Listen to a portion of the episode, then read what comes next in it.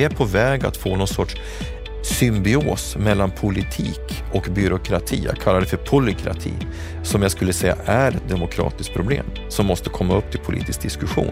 Och det är klart som sjutton, det har du rätt Stefan, att det är politikerna som måste sätta ner foten och markera att hallå grabbar, här går gränsen. Backa tillbaka till ert ursprungliga uppdrag. Det är vi som sköter politiken i det här landet. Ger Finansinspektionen en korrekt bild av riskerna med hushållens skulder? Har de rätt när de säger att unga hushåll inte drabbats av de införda kreditrestriktionerna som bolånetak och amorteringskrav? Och när Riksbanken bedömer att de svenska hushållens höga skuldsättning utgör den största risken i svensk ekonomi, ger de rätt information då? Allt fler protesterar och menar att våra myndigheter, Finansinspektionen och Riksbanken inte har rätt utan att det finns stor brist på faktaunderlag. Förra veckan här i Bopolpodden så sa Ilja Battlan, vårt största samhällsproblem är de kreditrestriktioner som införts och det strider mot allt som Sverige står för. Och även Robert Boye, han har sagt samma sak och beskrivit olika scenarier här i podden. Men vad är det de så starkt kritiserar? Det ska vi prata om idag. Varmt välkomna till Bopolpodden där vi idag ska få ta del av en ny rapport med titeln Missförstånd, överdrifter och rena felaktigheter. Jag heter Anna Bellman och som vanligt så börjar vi med veckans Aktuellt.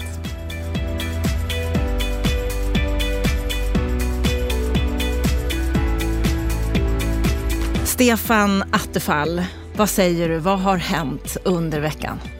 Ja, det är faktiskt eh, ganska roliga saker som står i tidningarna. Bland annat i torsdagens eh, tidningar så kan vi läsa om vad det kostar för en del myndigheter att göra poddar med tanke på att det är Bopolpodd här. 470 000 kronor kostar att göra fyra avsnitt hos Naturvårdsverket. Så jag undrar bara, Anna. Om jag vad... har rätt uppdragsgivare? Ja, om du har rätt budget för detta. Men eh, det kanske är mer intressant att titta på vad som hänt kring bostadspolitiken. Det tycker jag. Ja. Vad har du snappat upp där?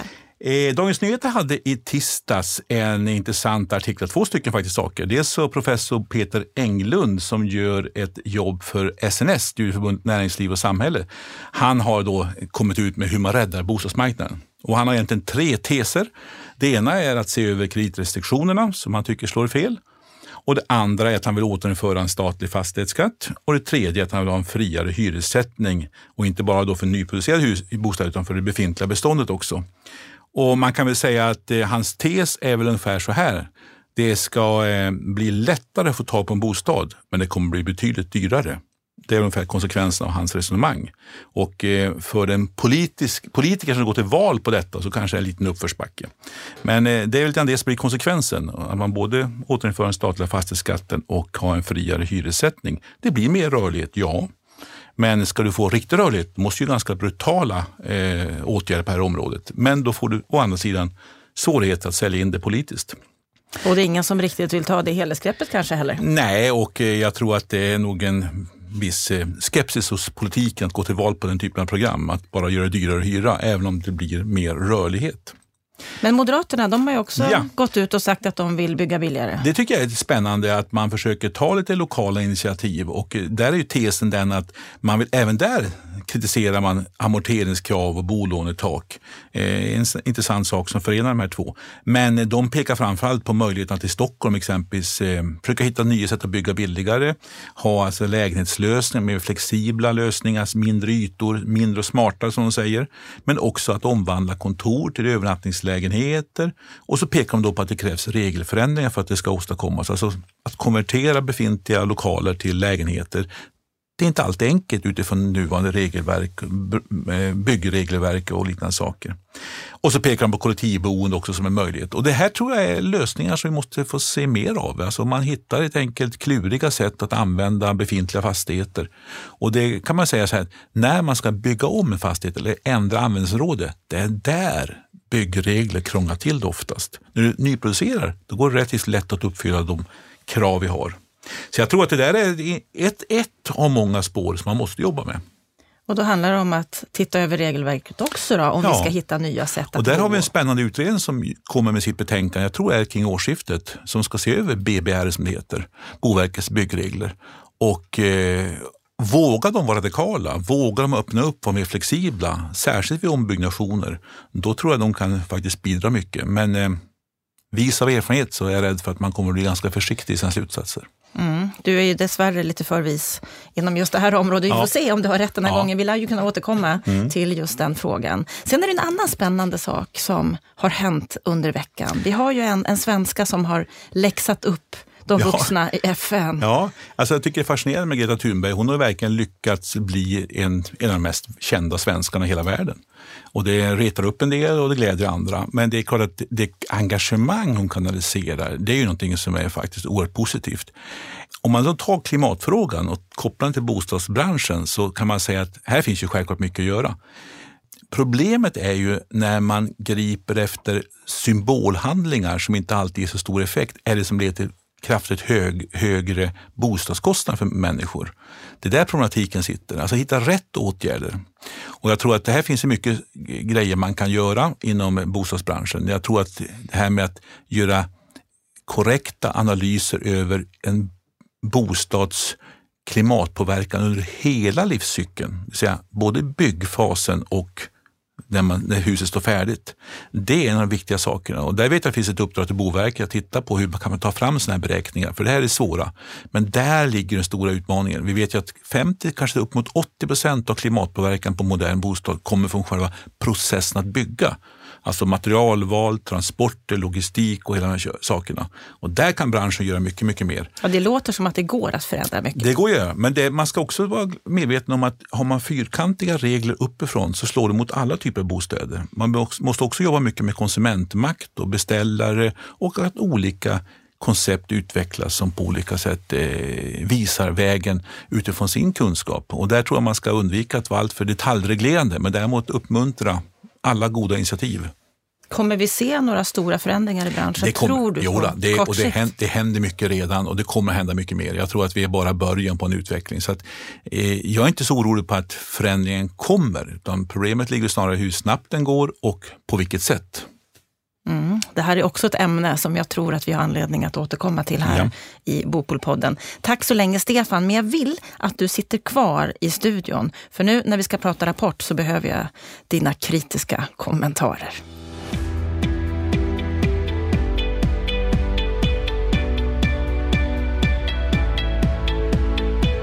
Kan det vara så att det är missförstånd, överdrifter, rena felaktigheter när vi lyssnar på Finansinspektionen och Riksbanken?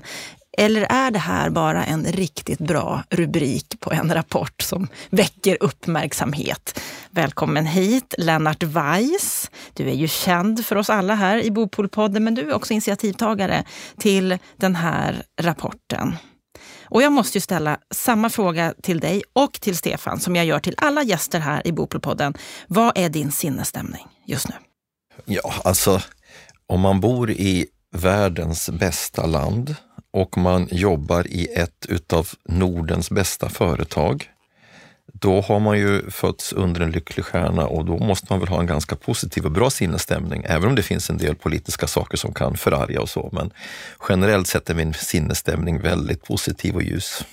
Mm. Stefan, du har låtit som att du har en bra sinnesstämning, har du det? Ja, jag brukar säga att jag mår oförskämt bra. Nej, men jag tycker att eh, man får, jag håller med Lennart, man ska vara tacksam. Det finns alltid saker att klaga på, men eh, i grund och botten måste man ha en positiv attityd till livet och till vad som händer. Mm. Och nu ska vi gå in i en liten kritisk sinnesstämning när vi pratar om just den här rapporten mm. som heter Missförstånd, överdrifter och rena felaktigheter. Lennart, vad är bakgrunden till att, till att du har tagit initiativet och skrivit den här rapporten? Det är en bra första fråga, för det, det motiverar att man sätter det här i någon sorts sammanhang. Vad är det som har hänt under de senaste åren? Jo, vi fick en byggboom som har kraschat. 30, vi har ett minskat byggande med 30 procent på riket, 50 procent på Stockholms län. För det andra så finns det hur många rapporter som helst som har presenterats den senaste året från fackliga organisationer, från banker, från intresseorganisationer som visar att vi har en växande klyfta på bostadsmarknaden. Framförallt unga hushåll som har lågt sparande trängs undan. Man kan beskriva det här i olika termer. Jag använder ofta begreppet generationsklyfta som ett sätt att uttrycka det. Andra kallar det för insiders och outsiders. Andra säger att vi har på väg att få ett nytt klassamhälle med bostaden som klassmarkör. Du kan välja vilka begrepp som, som, som du vill, men det är ett faktum att vi har fått en sån utveckling. När man analyserar orsakerna till det så går det liksom inte att komma runt det faktum att kreditrestriktionerna, de kreditrestriktioner som har införts i Sverige under de senaste åren, från 2010 när bolånetaket infördes, över de höga kalkylräntorna som vi har idag på ett bolån, eh, till de amorteringskrav vi har idag, har fått en kraftig undanträngningseffekt. De i sin tur, de här åtgärderna i sin tur ankrade i en föreställning runt hushållens skulder som, eh, där Riksbanken och Finansinspektionen har varit sändare under väldigt många år. Där jag, där jag rent av skulle vilja säga att de har bedrivit en väldigt intensiv opinionsbildning för sin beskrivning. Och om man ser orsakssammanhangen på det här sättet, i de tre stegen, då menar jag för det första att det finns ett demokratiskt behov av att syna argumenten, att syna halten, faktahalten i det som påstås. Och för det andra så är det helt nödvändigt i ett demokratiskt samhälle att man för en diskussion om orsak och verkan. Därför att man kan ju tänka sig så här då, att givet att den analys de har gjort är korrekt, hur ska vi då hantera konsekvenserna? Det är det ena sättet att förhålla sig till den här debatten och den kan man föra. Men man kan ju också föra diskussionen, är det de säger i grundläggande mening korrekt? Jag menar att båda de här två frågeställningarna måste upp till debatt. Hur kompenserar vi de grupper som har drabbats? Men kan det också vara så att en hel del av de här åtgärderna som har införts har, har, har införts på felaktiga grunder? Och det är ju en av de ska vi säga, övergripande slutsatserna vi drar av den här rapporten. När man synar myndigheternas argument så finner man att väldigt många av de påståenden som görs är präglade av missförstånd, överdrifter och en himla massa felaktigheter. Den här eh, rapporten lanserades för en vecka sedan och i samband med det så gjordes ett seminarium och eh, då kom en kommentar på Twitter. Debatten behöver inte särintressen som med samma inhyrda experter med kraftigt vinklade åsikter försöker ge en bild av att de bryr sig om unga när det är egenintresset som styr. När de hänvisar till tvivelaktiga fakta bör vi istället lyssna på Ingves hur vi ska göra. Det var kommentaren på Twitter. Och om jag får ställa den frågan till dig då Lennart, hur trovärdigt är det att ni som byggbolag går ut med den här kritiken på det här sättet? Ja, det där är ju ett klassiskt retorisk, eh, retoriskt trick. Om du, om du eh, ogillar en persons åsikter så angriper du hans karaktär. Och i det här fallet så angriper du så att säga eh, sändaren, det vill säga byggbranschen har ett sorts egenintresse. Jag skulle säga att den här personen eh, förstår nog inte riktigt hur svensk demokrati är uppbyggt. Vi lever i en typ av parts Eh, Eh, relaterad eh, samhällsstruktur. Alltså den svenska modellen är uppbyggd på parter. Det är därför man ibland också kallar svensk demokrati för en samrådsdemokrati. Vi samråder mellan parter. När politiken tar fram olika typer av förslag så tar man, eh, skickar man ut det på remiss för att lyssna på vad parterna säger och så sammanjämkar vi eh, olika typer av inlägg, synpunkter från just parter för att sen komma till en slutsats som gör att eh, det, vi, vi, vi, vi kommer fram till väl avvägda avvägda, avvägda beslut som passar, som får samhället att fungera. Eh, men sen finns ju ett missförstånd till i det här. Eh, jag menar ett samhälle som, som, som okritiskt köper vad eh, vem som helst som, som uttalar sig i debatten säger ha, hamnar ju i ett problem och jag skulle säga att man hamnar i ett särskilt stort problem om man skulle ta varje uttalande från myndighetscheferna för sanningar. Jag menar att myndigheterna eh, är den part som definitivt allra mest behöver ställas under diskussion i den här frågan. Vi har i praktiken fått någon typ av opinionsbildande myndigheter som, där, där myndighetschefernas personliga tyckande bildar utgångspunkt för den, de analyser man tar fram. Det är väldigt allvarligt och som jag sa i Bopolpodden förra veckan, här gäller det att politiken kliver in och sätter ner foten. För vi har nämligen den rollfördelningen i Sverige att myndigheterna de ska tjäna det politiska systemet. Det politiska systemet ska tjäna det civila samhället. Byggbranschen, fackföreningar, intresseorganisationer tillhör det civila samhället. Det är där debatten ska föras. Och därför är det Ingves, han ska däremot knipa käft när det gäller, ja, men alltså, han ska hålla tyst när det gäller sina personliga åsikter och tjäna politiken. Det är så rollfördelningen ser ut. Mm. Stefan, vad säger du om det? Nej, men jag tycker att när jag själv var aktiv politiker så, så klart att jag vill lyssna in argumenten och värdera argumenten oavsett var de kommer ifrån. Eh, det är klart att branschorganisationer och enskilda företag kommer med åsikter antingen i skriftlig form eller i uppvaktningar och saker. Det är ju inget fel med det, tvärtom. Och då, ofta finns ju en kunskap där också som inte andra har. Men det gäller ju att värdera sen bara. Är det här väl avvägda åsikter? Så att det är ju argumenten som ska synas, inte avsändaren. Eh, sen att en avsändare har ett visst perspektiv, det har man ju alltid, men det gäller ju alla, vi alla personer. Vi har ju alltid ett perspektiv, vi ser från tillvaron från ett visst håll. Och det är politikens uppgift att väga ihop de här sakerna. Så att jag tycker att den, den där debatten om, om att det är en ful avsändare på något sätt, den är ju felaktig i sig. Utan det är ju argumenten man ska syna. Håll argumenten. Och då kan vi säga att det är många från olika branscher som ju faktiskt har argument i det här och som har ja. kritik mot det här. Vi har ju som sagt haft Robert ja. Boye som är chefekonom på SBAB här. Hyresgästföreningen behöver inte ha fel bara för att de företräder hyresgästerna. Men de är inte de enda, om man nu ska väga, ta hyresmarknaden som exempel. Alltså man måste ju lyssna in. Vad, vad säger fastighetsägaren? Vad säger allmännyttan? Vad säger Hyresgästföreningen? Och sen försöka väga ihop detta med vad också man tycker själv och vad forskning säger och liknande saker. Det är det som är politikens själva uppgift. Och med adress till den här twittraren så kan man ju säga att, att eh, eh, vår, vår rapport visar ju väldigt tydligt att det faktum att eh, Ingves eh, och, och Erik Thedéens synpunkter har tagits för sanningar är i sig ett problem. För vi kan ju alltså på tio punkter tio konkreta punkter med citat, med, eh, med källhänvisningar, med faktamässiga referenser visa att de har fel på punkt efter punkt efter punkt. Jag tror att, eh, så jag rekommenderar den typen av tyckare att själva läsa rapporten innan de ger sig in i debatten. Mm, det är många som har kritiserat Finansinspektionen och Riksbanken för deras uttalanden under en, en tid nu. Hittills har de varit tysta i sina kommentarer. De har inte gett några kommentarer alls. Det berättade bland annat då Robert Boye här i podden. Hur har den här rapporten tagits emot? Kommer de att göra sin röst hörd och, och ge sina kommentarer nu tror du? Eh, nej, det tror jag inte, utan de väljer alltid att ducka när de blir utsatta för den här typen av invändningar. Och så går några veckor, sen dyker upp en, en debattartikel på DN Debatt eller på Brännpunkt där man utan att referera till, till själva ursprunget, till eh, den replik som man ger, går in i debatten så försöker man eh, lägga sin verklighetsbild till rätta igen. Och jag tror att det kommer att ske igen. Det har i varje fall skett två gånger tidigare när vi har varit ute i debatten och, och pekat på vilka konsekvenser som deras policyåtgärder har, fått. Men vad är då värdet av att föra den här krigsföringen som ni gör nu? Det balanserar debatten. Eh, och jag kan ju säga så här att det är ju eh, ganska många från den politiska sidan som, som välkomnar att vi är aktiva.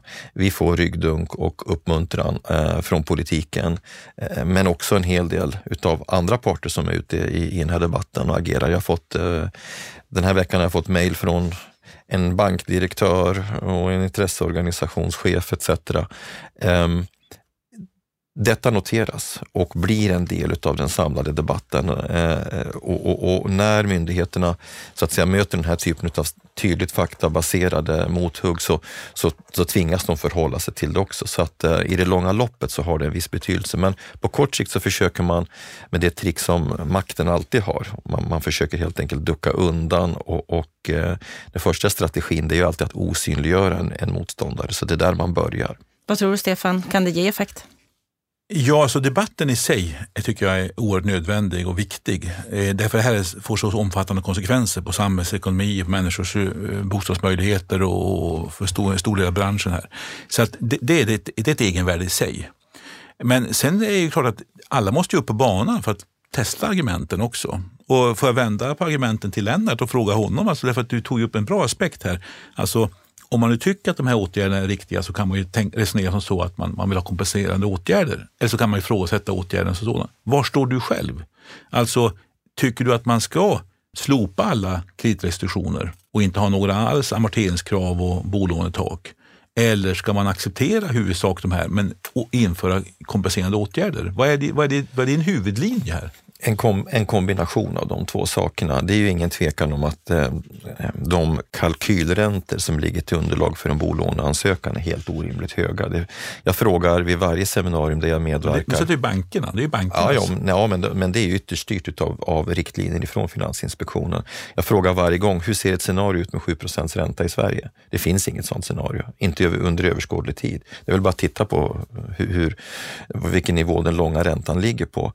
Det behöver justeras. Eh, bolånetaket, det kan gärna vara kvar, men då bör man införa ett undantag för förstagångsköpare. Säg eh, amorteringsfri, förlåt, ett, ett högre bolånetak för förstagångsköpare. När det gäller amorteringskraven, de kan också ligga kvar, men eh, utom amorteringskrav 2 med skuldkvotsbromsen som bör bort. För den, den skapar ett sorts lock som, som gör det helt omöjligt för unga, ungdomar utan väldigt höga inkomster. Och dessutom så bör man ju lära av andra länder som ger ungdomar amorteringsfritt under de första fem åren. Detta behöver ju sen i sin tur kompletteras med andra åtgärder, typ långsiktigt bosparande, typ startlån för förstagångsköpare.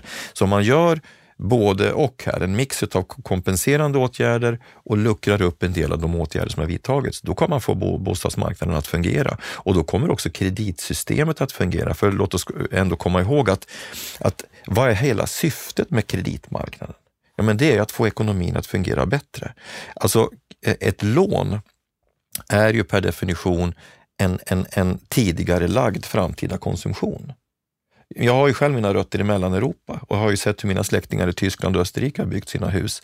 De har ju liksom byggt bräda för bräda eh, i samband med, varenda, eh, med varje lön i slutet av månaden och så har det tagit 30 år för dem att få upp en sommarstuga. Är det ett bra sätt att ha en, ha en, liksom organisera ekonomin? Det är det ju inte. Utan det är ju mer rationellt att ta upp ett lån, färdigställa en byggnad och sen vårda den. Men självklart ska du ha en kreditprövning. För det, på den punkten så finns det ingen oenighet. Vi måste ha en fungerande kreditprövning. Problemet idag, det är ju att bankernas gamla ska vi säga, förhållande till kunden där man gör en bedömning utav Anna Bellman, utav eh, Stefan Attefalls förmåga att liksom skaffa sig goda inkomster och skaffa sig en trygg ekonomi helt har gått förlorad. De har ju blivit helt regelstyrda av Finansinspektionens direktiv. Och den typen av banker, ja men då kan väl Finansinspektionen ta över kreditgivningen också då? Så då har bankerna ett stort ansvar i det här också ja, och kan vara med och påverka? Ja, men faktum är att bankerna är väldigt hårt styrda idag och det, och det framkom ju väldigt tydligt av Hans Lindbergs inlägg i, eh, i, på vårt seminarium förra veckan som, går, som man kan eh, hitta på bostadspolitik.se och, och titta på i efterhand. Alltså vi har Paradoxen är att vi har Europas starkaste banker i de stresstester som görs och vi har samtidigt Europas mest långtgående restriktioner mot det svenska banksystemet. Och, kommer sen, eh, och Hans Lindberg pekade ju också på att om de så här så kallade Baselreglerna, alltså regelverket för att öka eh, motståndskraften i banksystemet, om de kommer att kompletteras med ytterligare åtgärder som är på väg, så riskerar ju att bankerna att inte längre fungera mot bolånesektorn. Och då kommer vi till kärnfrågan. Vem är det då som ska finansiera bostäderna? För vi måste ju komma ihåg att vi kommer ifrån en historik där den statliga skuldsättningen ökade alldeles dramatiskt. Helt enkelt därför att staten tog ansvar för bostadsbyggandet. Och det ledde fram till det systemskifte som skedde på 90-talet. Då lämnade man över ansvaret för kreditgivningen för bostadsfinansieringen till hushåll, fastighetsbolag och banker. Om det var fel, om den modellen inte längre fungerar, då tvingas man återförstatliga bostadsfinansieringen och då kommer de gamla problemen att komma tillbaka. Så någonstans så finns det ju två kärnfrågor där som inte blir besvarade i debatten och, och på den punkten så riktar jag inte frågan till myndigheterna utan då, där riktar jag frågan till politikerna. Vem ska finansiera framtidens bostäder? Mm. Någon måste göra det. All typ av bostadsbyggande är förenat med eh, omfattande krediter. Och för det andra så måste man svara på frågan, hur ska ekonomiskt svaga då få sina eh, behov tillgodosedda om man med restriktioner tränger bort dem från bostadsmarknaden? Och de två frågorna har inga politiska svar idag. Nej, men om du, om du, om du försöker förstå ska säga, Finansinspektionen, Riksbanken och Finansdepartementets perspektiv. Vi har haft en Lehman Brothers-krasch, vi har haft en situation i världsekonomin där ingen litade på varandra. Och vet du nu, likviditeten i hela banksektorn ströp, räntorna steg och den typen av internationella ska säga, effekter uppstår igen. Vi har en extremt stor banksektor i Sverige. Det är bara schweizare som är större än oss. Vi har, så, tror jag, fyra och en halv gånger BNP, åtminstone innan Nordea flyttade, som vår banksektor omfattar. En mycket hög andel av bankens upplåning är utländsk upplåning. Alltså, kan du inte förstå oron för att om det händer någonting så kommer det slå dramatiskt in i Sverige och är man då oerhört ska säga, fokuserad på fastighetssidan så blir man också sårbar för störningar där. Jo, men då åker vi upp på den här eh, abstrakta 10 000 meters nivån där, där vi blir oroliga på grund av de svällande balansräkningarna och för att vi har eh, eh, en, en, ett banksystem som omsätter många tusentals miljarder för att kunna svara på de frågorna så måste man ta ner frågorna på en konkret nivå. Och då vet vi eh, att om man ska bedöma risker i den här sektorn så är det två saker man måste undersöka. Det är hushållens belåningsgrad, är den hög eller låg? Och det andra är, hur ser hushållens betalningsförmåga ut? Och analysen av de två faktorerna görs ju i, i Finansinspektionens så kallade bolånerapporter två gånger per år. Och jag läser ju dem och kan konstatera att man varje gång säger att hushållens motståndskraft i Sverige är väldigt hög, belåningsgraden är låg och under kontroll sett på aggregerad nivå. Vi kan konstatera när vi tittar på hushållens skulder i förhållande till tillgångar så har hushållen i Sverige aldrig varit så rika som de är idag. De har fem gånger högre aggregerade tillgångar än, än, än lån. Går vi tillbaka till 1970-80-talet så såg det inte alls ut på det sättet. Då var skulder och tillgångar tämligen lika, 1 till 1 eller 1 till 2. Det finns överhuvudtaget ingenting i de egna undersökningarna som Finansinspektionen gör som tyder på att vi skulle ha väldigt stora risker i fastighetssektorn eller i bolånesektorn. Det, det, är, liksom, det, det är kärnan. Och det är ju precis den saken som den internationella kapitalmarknaden bedömer. För du börjar ju ditt resonemang här med Lehman-kraschen. Ja, vi hade en likviditetskris i banksystemet under några veckor, men vad hände? Jo, bara det, eh, eh, eh, så att säga, Riksgälden gick in och garanterade betalningssystemets funktionssätt så kom det internationella kapitalet tillbaka. För det fanns i den miljön ingenting så tryggt på den internationella kreditmarknaden som svenska bostadsobligationer. Tack vare Sveriges goda offentliga ekonomi också. Absolut, men det visar ju att det är ordning och reda när det gäller eh, risktagandet och hushållens eh, men, men, ekonomi. Det, det, det, det är väl alla ense om att risken för kreditförluster i banksystem på grund av hushållens bostadsaffärer, den är relativt liten. Enskilda hushåll, ja, men inte systemmässigt. Men det är ju faran för att när priserna börjar sjunka så börjar människor bli rädda och strama åt sin konsumtion. Det är där du ser makrorisken som man påtalar. Ja, och det här är en av de saker vi tar upp i rapporten. Det här är det här eh, påståendet som går ju runt som en vandringssägen som lyder ungefär så här att om vi skulle råka ut för en ekonomisk störning, då kommer hushåll med höga lån, eller de säger skulder, dra ner på sin konsumtion och då kommer man på det sättet att förstärka en ekonomisk nedgång. Och, ett av de, och det argumentet synas ju i den här rapporten. Och då konstaterar vi för det första att vi hittar inte inom eh, Finansinspektionen eller Riksbanken några egna analyser som verifierar det påståendet. Däremot så finns det internationella studier på det. Det finns, det finns en studie som rör förhållanden i Storbritannien, en stu, två studier som rör förhållanden i, i Danmark. Och när vi läser de rapporterna så verifieras ju inte de påståenden som Finansinspektionen och Riksbanken gör, utan de säger precis tvärtom. De säger alltså att det finns ingenting som, som verifierar att hushåll med allmänt sett höga skulder skulle dra ner på, på, sina, på sin konsumtion, utan det är hushåll som före en ekonomisk störning har använt sina bostäder som bankomat, det vill säga för privatkonsumtion, som vid en ekonomisk störning drar ner på sin överkonsumtion. Och då betyder ju det att, att, att då måste man ställa sig frågan, använder svenska hushåll sina eh, bostäder som bankomat? Svar nej. För det andra, har hushållen i Sverige ett högt eller lågt sparande exklusive sina bolån? De har ett extremt högt sparande. I de här länderna som man pekar på eh, som, som exempel, ska vi säga som, eh, som eh, eh, varnande exempel för vad som skulle kunna hända i Sverige, så var hushållens sparande väldigt lågt före den ekonomiska krisen. Så i Sverige har vi alltså en situation där hushållen inte använder sina, bolån som bank, eh, sina bostäder som bankomat. Hushållen har ett historiskt högt sparande. Hushållens belåningsgrad är generellt sett låg. Hushållens betalningsförmåga, mätt som räntekvot, räntebetalningsförmågan, är väldigt god. Och det betyder att alla parametrar man tittar på motsäger den beskrivning som eh, myndigheterna gör. Och vi redovisar ju till och med i den här rapporten en ett, ett stress, en, en eh, simulering som myndigheterna gör eh, av hur många hushåll som skulle kunna råka ut, hamna i betalningsproblem eh, vid ett krisscenario, det vill säga 40 procents prisfall och en, en arbetslöshet på 10 procent. Och då visar Finansinspektionens egen analys att då skulle 2-2,5 procent av hushåll med nytagna bolån få betalningsproblem. Vi pratar alltså om ett fåtal hushåll, några, kanske några tusen hushåll. Hur så få hushåll skulle kunna utgöra en makrorisk är helt obegripligt. Uttalandet... och, detta, och detta instämmer ju ett antal oberoende ekonomer i. Så att det är inte så att det är branschen som står mot myndigheterna här, utan vi har ju, vi har ju betryggande uppbackning av Finanspolitiska rådet, tungviktare som John Hassler, Harry Flam, flertalet av bankernas ekonomer i den här analysen, när man dissekerar ner på faktanivå och lämna den här abstrakta 10 000 meters nivån där Stefan Ingves och, och, Anders Borg och andra gärna vill befinna sig i debatten. Så hushållens skulder utgör inte den största risken i svensk ekonomi som Riksbanken har gått ut och sagt? Det är väldigt svårt att se det utifrån de parametrar och riskmått de använder sig av. Det som jag nyss refererade till, resonemanget om hushållens, sambandet mellan hushållens allmänt höga skuldsättning och konsumtion, det, det är helt ogiltigt.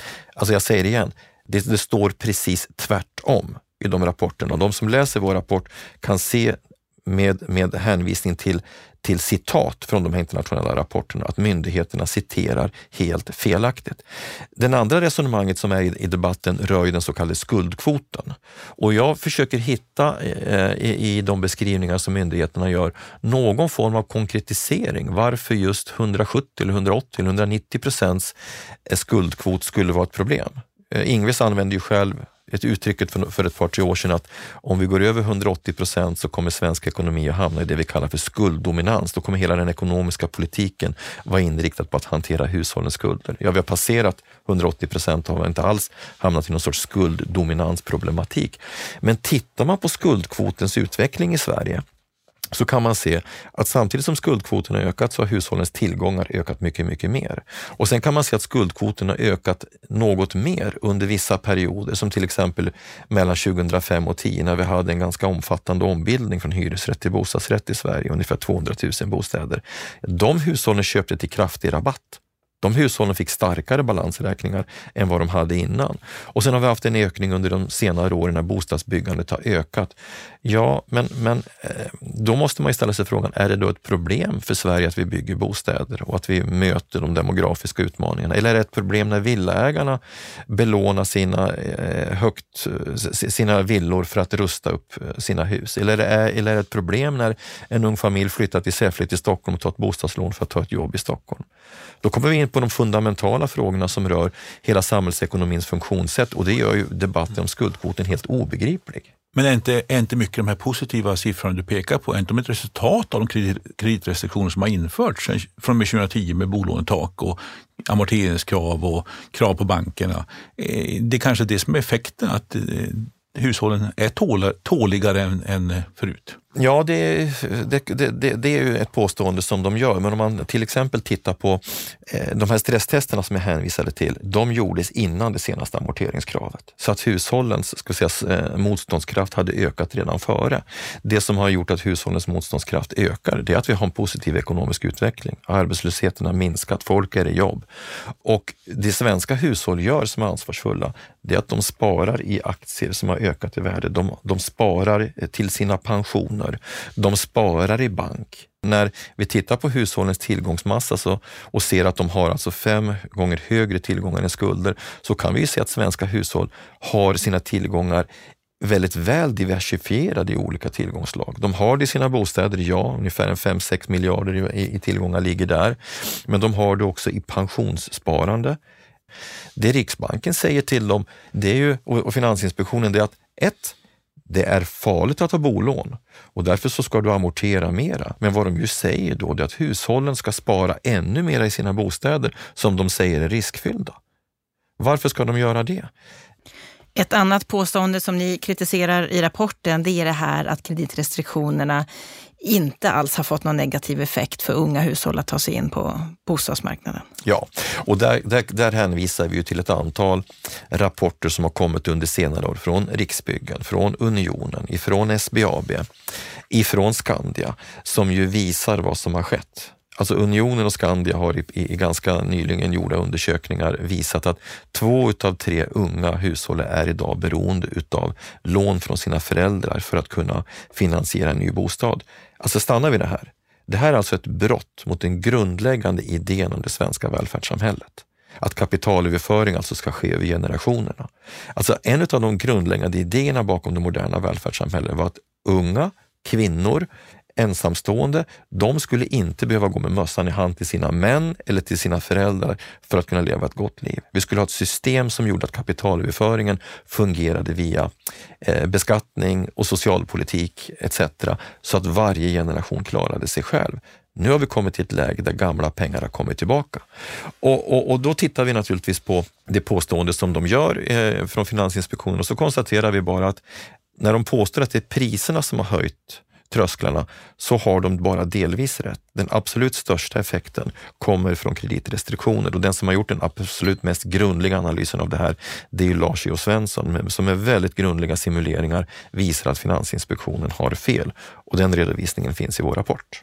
Och om det är så då att ni har rätt, att Lars E.O. Svensson har rätt, att alla andra experter inom det här som kritiserar har rätt. Varför håller Finansinspektionen och Riksbanken fast vid sina uttalanden? I förra veckans ledare till bostadspolitik.se så hittade jag, så la jag in ett citat av Anne Holt som var med i Skavlan för två veckor sedan. Och då var hon inne på det här temat eh, prestige.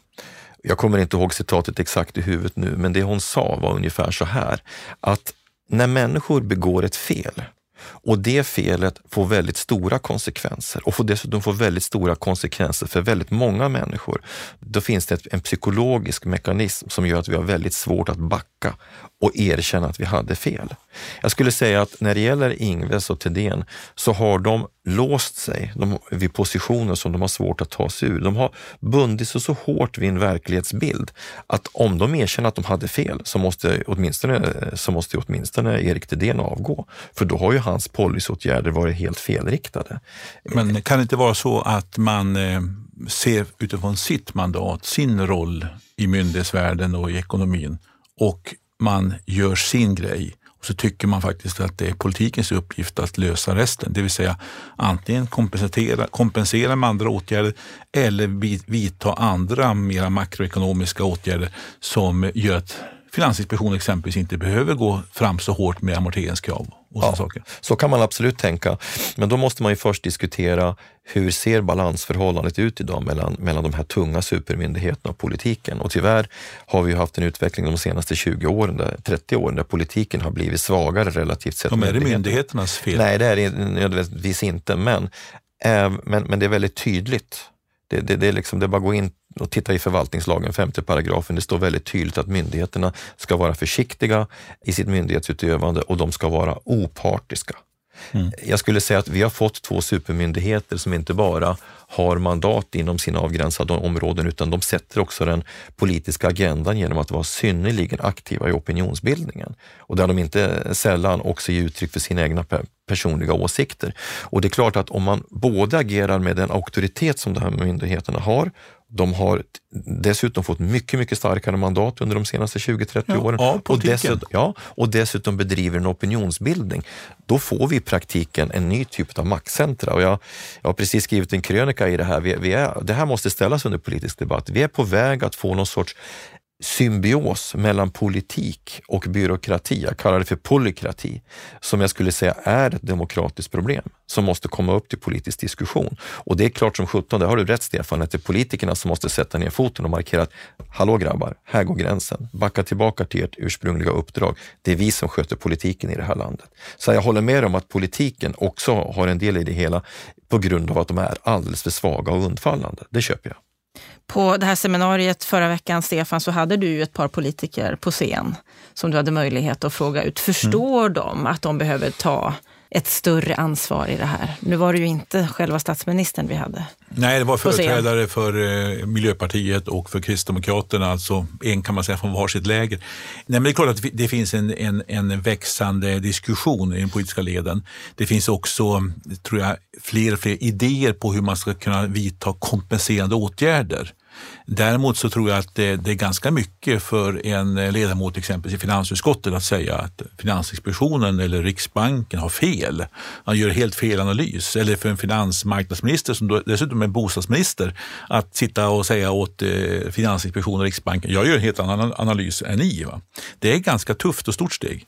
Men det är en, en växande diskussion tror jag i politiska kretsar om att man måste hitta andra mekanismer för att åtminstone kompensera. Och det finns ju också kritik mot amorteringskrav 2 var ju faktiskt ingenting som oppositionen ville ha utan det var ju regeringen som godkände det. Eh, så att där fanns ju en skillnad också mellan, mellan de olika partierna i riksdagen. Och där regeringen utsattes för kritik för att de inte gjorde någon egen konsekvensanalys. Och när Per Bolund pressades på det så sa han att jo, vi har gjort en egen konsekvensanalys, men han presenterade aldrig någon sådan. Utan det troliga resultatet av den, den, den mediegranskningen var väl att den konsekvensanalys som gjordes, det var den som gjordes av Finansinspektionen själva och som helt underskattade de negativa effekterna. Så att jag skulle ju säga rent generellt att, den grans, att det politiska systemets granskande roll mot myndigheterna har försvagats något alldeles oerhört. Jag skulle säga att finansutskottet gör inte sitt jobb eh, som de är tillsatta att sköta, nämligen att granska myndigheternas utövning utav makt. En annan sak som, som ni tar upp här i rapporten, det är ju att även media rapporterar i ögonfallande okritiskt, som det står i rapporten, i mm. de här frågorna. De har också sitt ansvar. Ja, alltså, eh, jag är ju, alltså media eh, har ju blivit en aktör i det här det är påfallande många ekonomijournalister som helt okritiskt har köpt Ingves och Thedéens verklighetsbeskrivning. Och har man gjort det, om man har skrivit krönikor, om man har suttit i tv eh, och, och, och, och citerat eh, Stefan Ingves. Jag, jag minns när Johanna Cervenka satt i SVT Aktuellt och citerade Ingves eh, när han hade sagt att omfattningen på hushållens skuldsättning börjar få rent otäcka proportioner.